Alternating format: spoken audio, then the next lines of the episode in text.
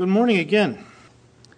This morning, we'd like to continue in our series, which we've entitled The Battle for Truth. And by doing that, I'd like you to turn to the book of Genesis, chapter 1, as we kind of review just a little bit as we get a kind of a running start on today's study.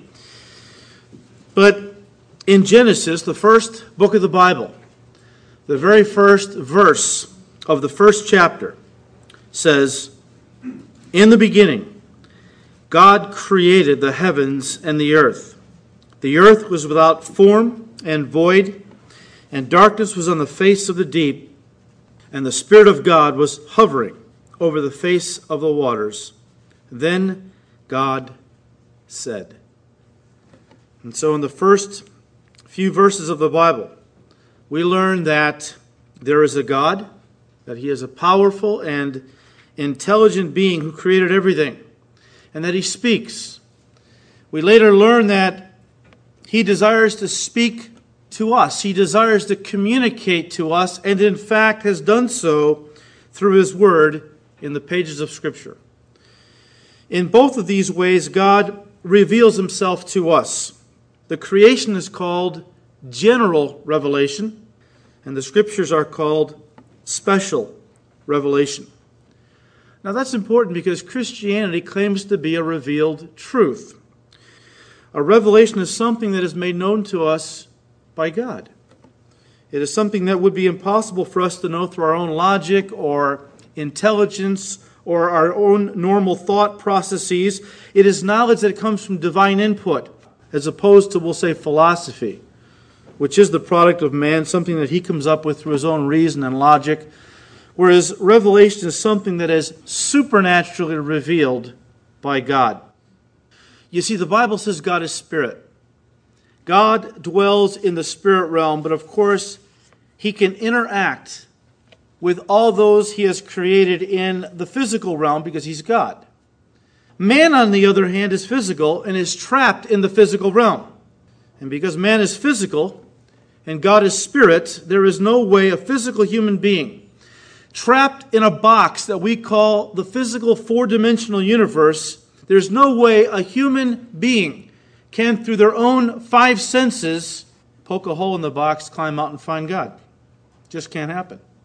Many years ago, Job asked the question Can a man by searching find God? And of course, the answer is no. Because man, through his own senses and personal quest for God, is incapable of reaching beyond the boundaries of the physical natural realm that he finds himself trapped in, and therefore is incapable of knowing anything about or understanding anything about the supernatural God.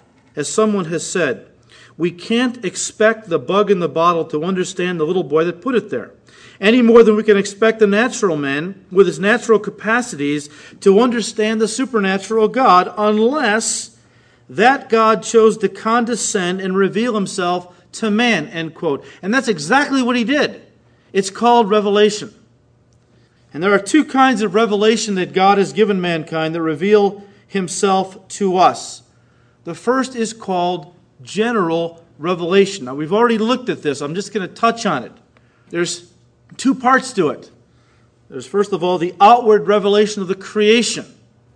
And we looked at the verses that really drive this home to us. Paul said in Romans chapter 1, verses 20, and well, verse 20, he said, For since the creation of the world, God's invisible attributes are clearly seen, being understood by the things that are made, even his eternal power and Godhead, so that the people of this world are without excuse. They cannot plead ignorance to the knowledge of God. I didn't know God existed, you know, and that kind of a thing. God says, No, I have revealed myself clearly through the creation that I exist.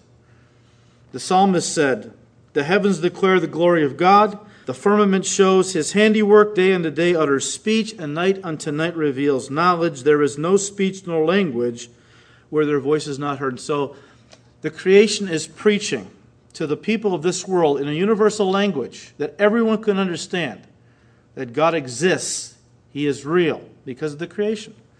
So we have the outward revelation of the creation, but we also have the inward revelation of our conscience. And again, we already talked on this in detail. Where did man get this innate sense of right and wrong if we're just the product of chemical processes, as the evolutionists tell us? Chemicals can't produce morals. And morals, especially things like compassion and mercy, would undermine the very foundation upon which evolution is built if it was true. Where did we get this innate sense? Everybody in the face of the planet has this innate sense within their hearts of what's right and what's wrong. It couldn't have gotten there unless a divine being who created us put it there. And we learn from the pages of Scripture that God is a moral God and He wrote His laws on our hearts and then gave us a conscience to tell us when we violate something that He has said. So, general revelation is an awesome thing. And as powerful as it is, it can only go so far, though, in revealing God to a person. I mean, it can prove that God exists it can prove that He is a powerful God. Just look at the universe, the size of it. Just look into the heavens, and we can see that whoever this God is, He's extremely powerful. And He must be very wise because the way everything comes together and balance, the ecosystems, and even our body, how they're fearfully and wonderfully made, and, and all of our systems fit together and work perfectly. We know He's, he's wise. We know He's a God that loves beauty because look at the world around us. There's a lot of beauty, a lot of color, things that indicate that this God, whoever He is, is a God that enjoys beauty. They, they say that there are, they have discovered fish at the bottom of the ocean where no light penetrates in complete, total darkness. Yet when they've gotten down there with a, a light, these fish are extremely colorful. There would be no reason for them to be colorful down there because there's no light, except God knows they're there and He enjoys looking at them. So we can learn a lot about this God. He's powerful, He's wise, He's a God that enjoys beauty. He's a moral God, as we've already said. He's written His laws on our hearts, he, He's told us what's right and wrong. And as wonderful as all that information is about Him, it isn't enough. It's not enough to save us. And so, in addition to general revelation, God also gave us special revelation.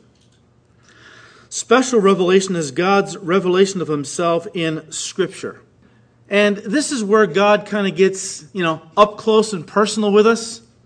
He introduces himself to us in the pages of Scripture, tells us his name, gives us personal information about himself that we couldn't really, couldn't really find out about him by just looking at the creation. That he's holy, he's merciful, he's compassionate, He's long suffering. You know, all the attributes of God that the creation really doesn't tell us about Him or teach us about Him. He has told us about Himself in the pages of Scripture.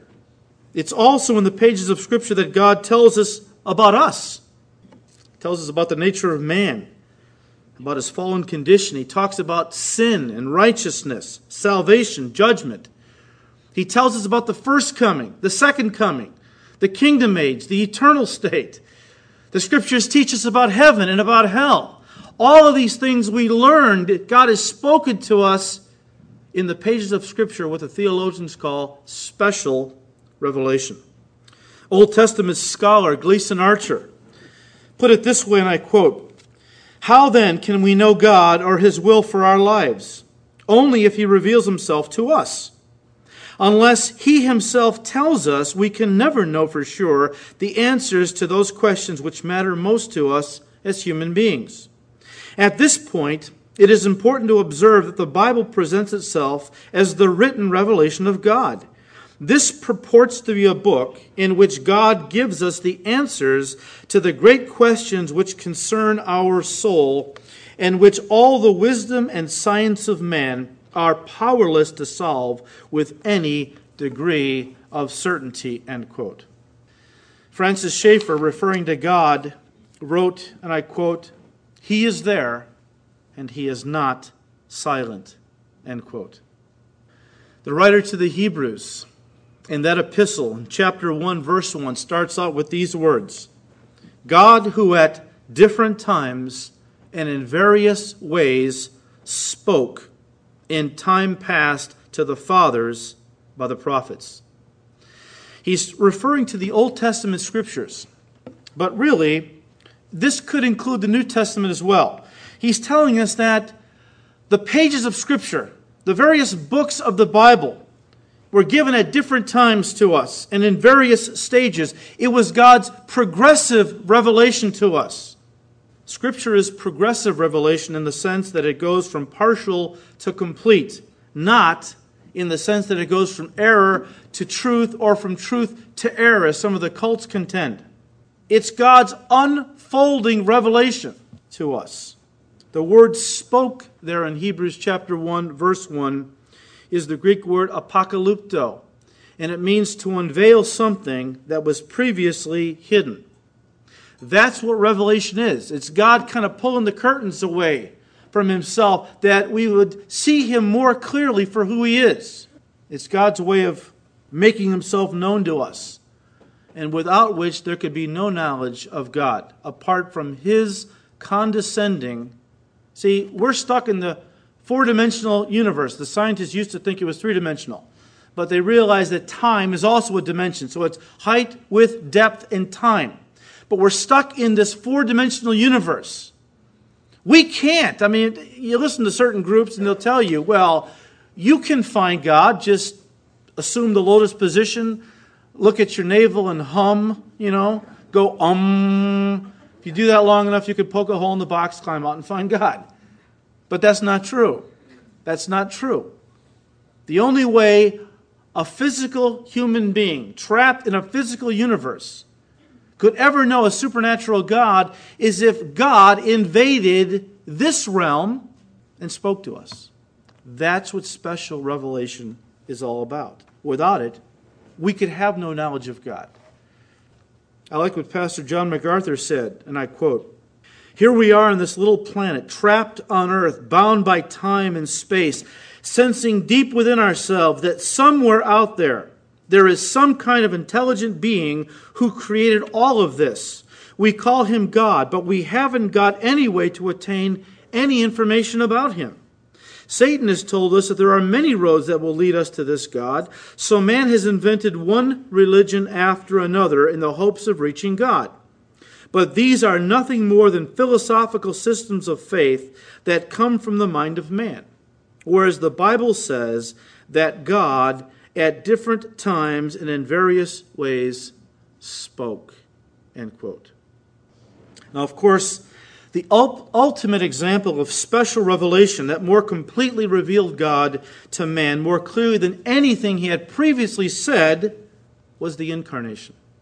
We could say that the culmination of special revelation was the incarnation. And that's what the writer to the Hebrews went on to say in chapter 1, verses 1 and 2, he said, God, who at different times and in various ways spoke in time past to the fathers by the prophets, has in these last days spoken to us by his Son. You have to understand something that for 4,000 years before Jesus came, God was revealing himself to man in little bits and pieces through the prophets, through the spoken word, through visions, and, and, and angels even who came and gave man certain little bits and pieces about God, and visions, and dreams, and theophanies. What's a theophany? It's an Old Testament appearance of God. We see how that Jacob wrestled with the Lord. Remember that? And we see different places where it was actually the Lord Jesus Christ who made a little Old Testament cameo appearance before his incarnation. And it was just that kind of a thing where God was, was mostly through the prophets revealing for 4,000 years little bits and pieces about himself. And then finally, we come to the New Testament.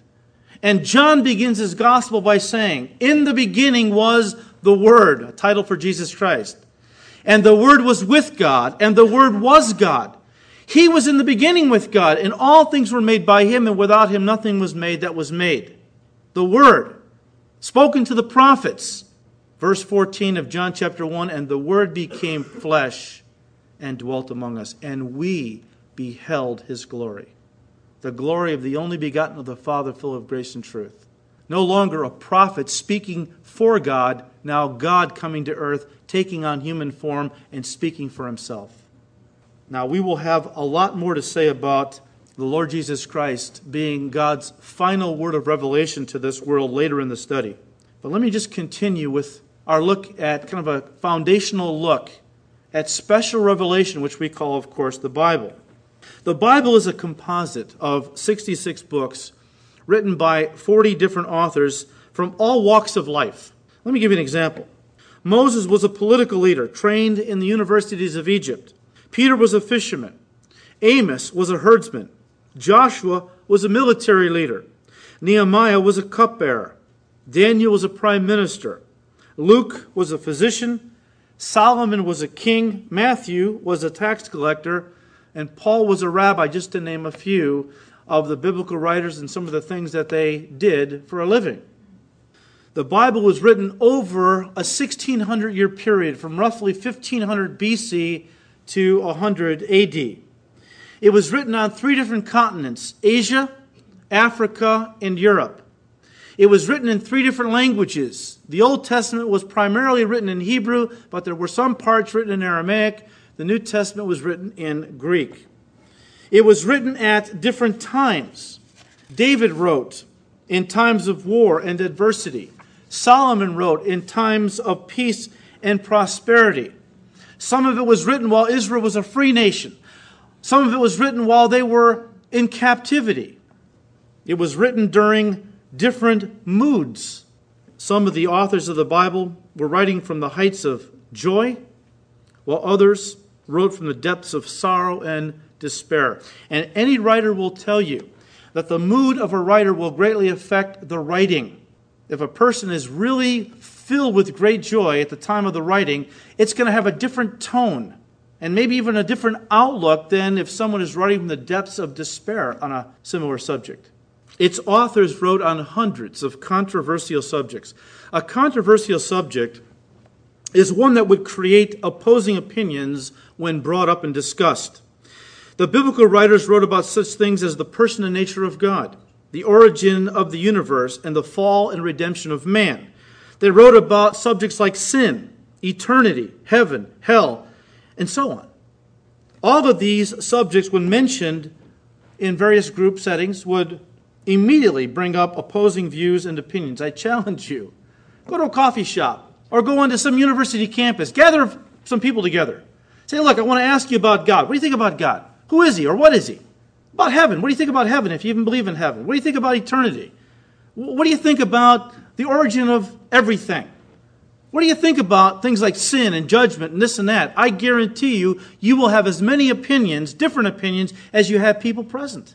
And yet, the biblical writers, listen to me, wrote on literally hundreds of controversial subjects with absolute harmony and continuity from beginning to the end. Folks, that is one of the most powerful proofs of the Bible's divine authorship and inspiration. The Bible may have been written through 40 different penmen, but make no mistake about it, it had one author, the Holy Spirit. It's a miracle book. It's one unfolding story from Genesis to Revelation. What is that story?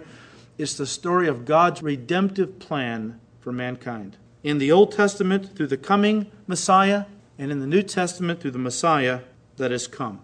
Geisler and Nix, in their general introduction to the Bible, put it this way, and I quote In Genesis, you have paradise lost, and in Revelation, you have paradise regained. You can't understand Revelation without Genesis, and you can't understand Genesis without Revelation. It's all woven together so intricately, it's like a beautiful tapestry. It's actually one book with 66 chapters, one unfolding story from beginning to the end. End quote. F. F. Bruce, who was a Christian scholar, professor, and author, said, and I quote, No part of the human body can be properly explained outside the context of the whole body. So, no part of the Bible can be properly explained or understood outside the context of the Bible as a whole. End quote. In other words, it fits together intricately and perfectly as a single message from outside our physical realm. Just think about this for one second. Here you have one man on one continent, in one society, one culture, speaking one language from one walk of life, in one particular mood, writing on a controversial subject. And then you have another man, different continent, different walk of life, different language, different mood, writing on that same controversial subject, and when they're brought together, there's absolute harmony and agreement. That's a miracle. I don't know if people realize how much of a miracle that really is. Let me give you an example. Years ago, I was listening to a teaching by Josh McDowell. Josh is a Christian apologist, he's a defender of the faith.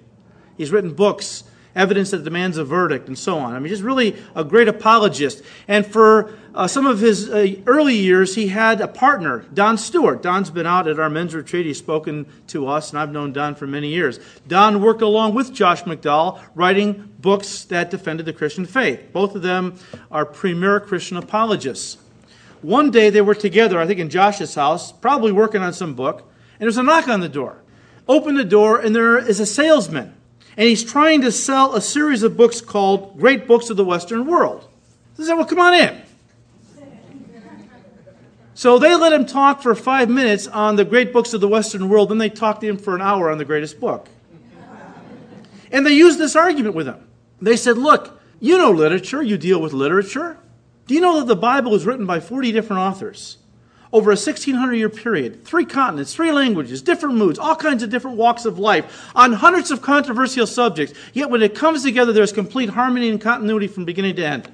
What, did, what do you think would happen, they said to this guy, if you took five people who lived in the same place, spoke the same language, were writing from the same kind of a mood on one controversial subject? What do you think you'd get?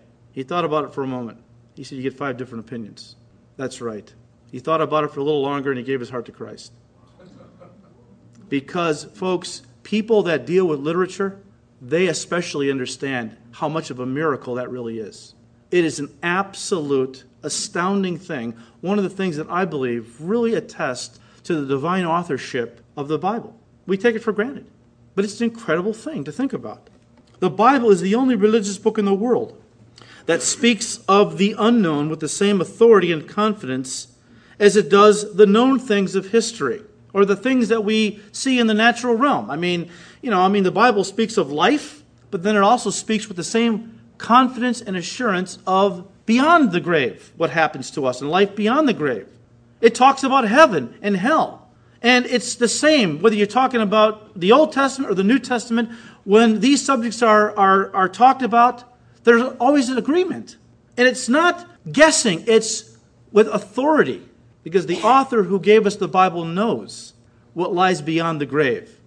When the Lord finally appeared to Job as he began to question God in his sorrow and all. And at one point, because Job said, I'd, I'd, be better off dead. I don't even want to be alive anymore. So, I, you know, in the grave, there's peace. And God finally appeared to Job and said, Job, have you been beyond the gates of death? You talk like one who's been there. Let me tell you, I know what's beyond the gates of death, God said. And God isn't guessing when He speaks of these things, He knows.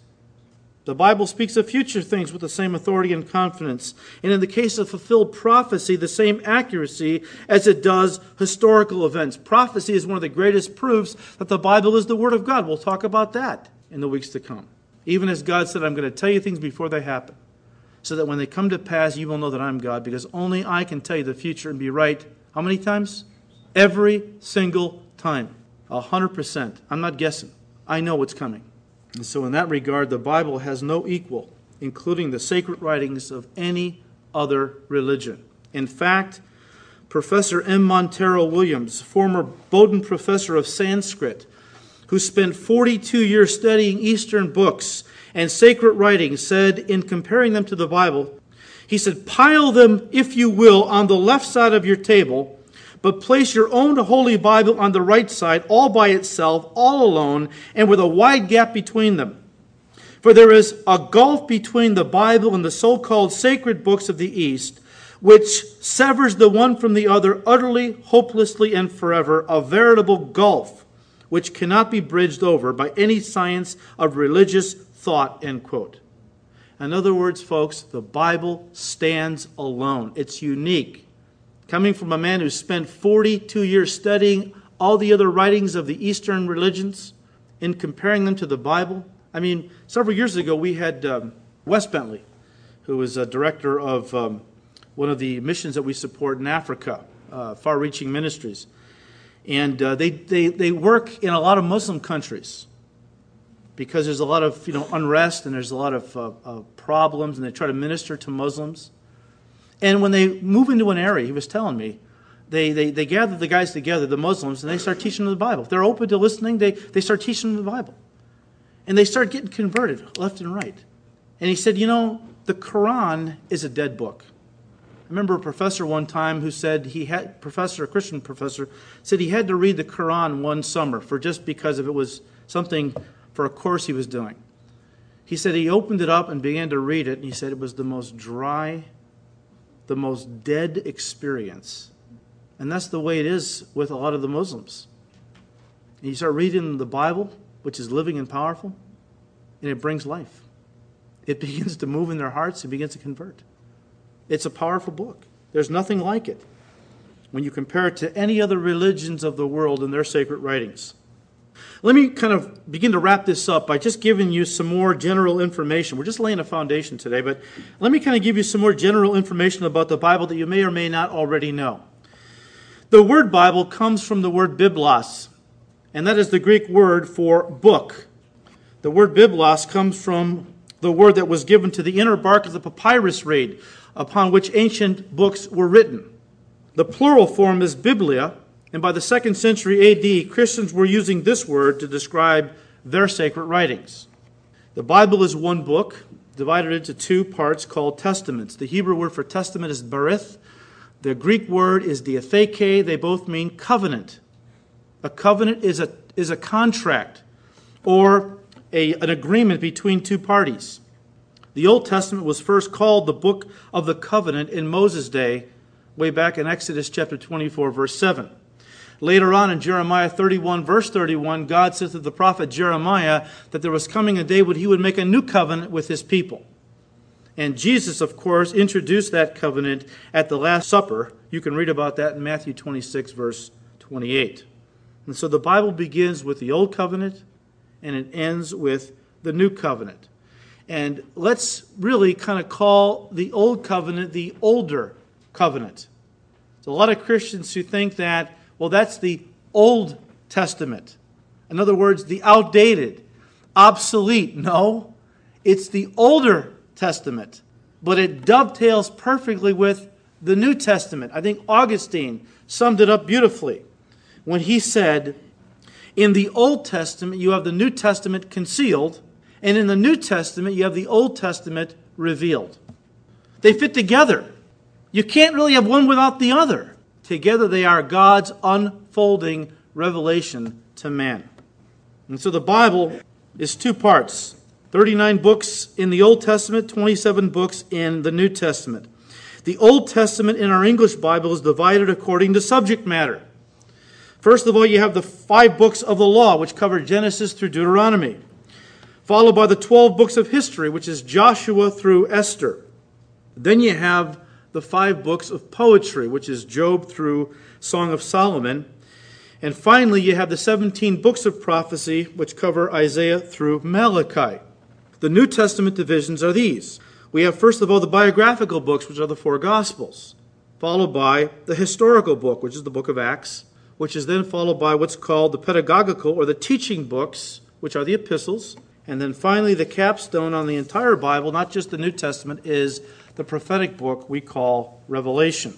I'm sure most of you know this, but the Bible was not originally divided into chapters and verses as we know it today. These were added much later for ease of reference. Can you imagine a Bible without chapters and verses? Where was that? You know, I mean, how that we have a hard enough time finding it with the chapter and verses. Can you imagine just having a book where just all just just kept going without any divisions or whatever? It'd be difficult. The chapter divisions were contributed by Stephen Langton, who was Archbishop of Canterbury, who died in 1228. The Greek New Testament was first published with verse divisions by Robert Stephanus in 1551. The Hebrew Old Testament was divided into verses by 1559. And the first Bible to be published with both chapter and verse divisions was the Geneva Bible of 1560. Now, let me just end with this, okay? William Tyndale is considered the father of the English Bible. And he was apparently born in a hamlet near the Welsh border in about 1490 AD, of course. And one biographer had this to say, and I'm just going to quote him. He arrived at Oxford with a gift for languages and began studying the writings of the greatest linguist in the world, which was Erasmus. He pored over Erasmus's Greek New Testament and other writings, and he soon began lecturing from them. The Bible was still virtually unavailable in English, and an idea formed in William Tyndale's mind. Now, let me stop there. Up until Tyndale's time, you had, of course, the Hebrew Old Testament, you had the Greek New Testament, and you had the Latin Vulgate. But for the most part, the Bible, in England, of course, was not translated in the, in the common tongue, English. So when people came to church, they had to depend on the clergy to tell them what the Bible said. Well, the problem with that is if your clergy is not really upright, and many of them were not, and the clergy wanted to keep you in the dark because the clergy wanted to do certain things to control people, they wouldn't tell you certain parts of the Bible. They wouldn't let you in on the things that contradicted what the church wanted to teach. It kept people in darkness. And Tyndale had a vision. He wanted to have the Bible translated into the common tongue so that every person in his part of the world could read the Bible for themselves. This was radical. This was revolutionary. It's radical. And so he began preaching and proclaiming the value of pure scripture and of the need to translate it. And he was threatened and opposed for this radical idea. One man, when confronted with Tyndale's vision, kind of yelled, voice rising, he said, we are better to be without God's laws than the Pope's. Tyndale's reply is among the most famous in church history. He said, and I quote, If God spares me ere many years, I will cause a boy that drives the plow to know more of the scriptures than you do. End quote. He approached the Bishop of London for help in rendering the Bible into English, but he was rebuffed. Tyndale nevertheless began working on his project. Finding his life in danger, he fled to the continent there he continued translating, smuggling copies of Matthew and Mark back into London. Spies combed Europe for him, and Tyndale played a cloak and dagger game, hiding and running, translating and smuggling. Until by the year 1525, complete copies of the New Testament were being secretly read in England. Can you imagine what we take for granted? People, they didn't know anything about what it meant to be able to read the scriptures in their own language. And the people that wanted to see that happen. Men like Tyndale were persecuted and pursued. The church wanted to keep people in darkness. The entrance of God's word brings light, the Bible says. Can't have that if you want to keep people in darkness. Well, finally, on May 21st, 1535, Tyndale was betrayed and seized. He languished in a miserable prison cell, but his witness was so powerful that the jailer and his family were converted by the witness of William Tyndale. On October 6, 1536, he was tied to a stake outside of Brussels where they tried to burn him to death. Now, I say try.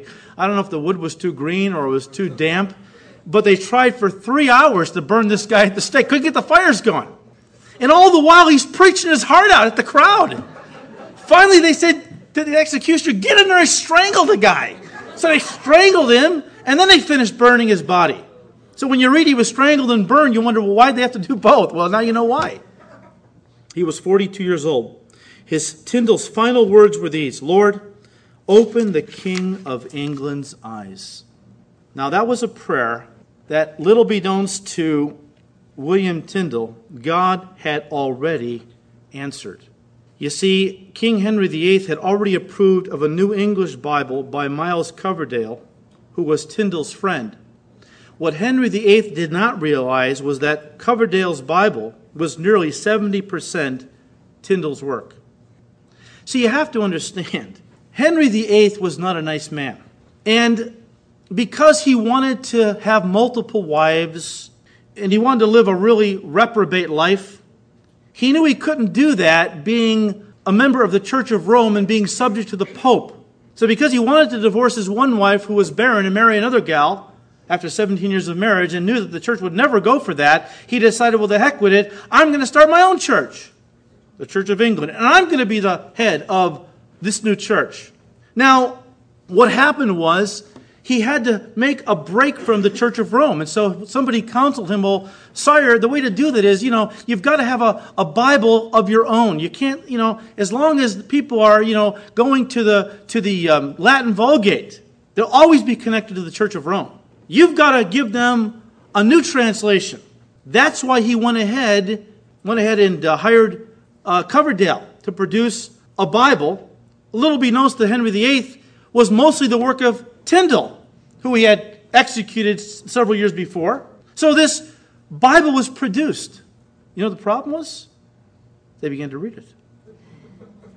They began to read the scriptures for the first time in their native tongue, English.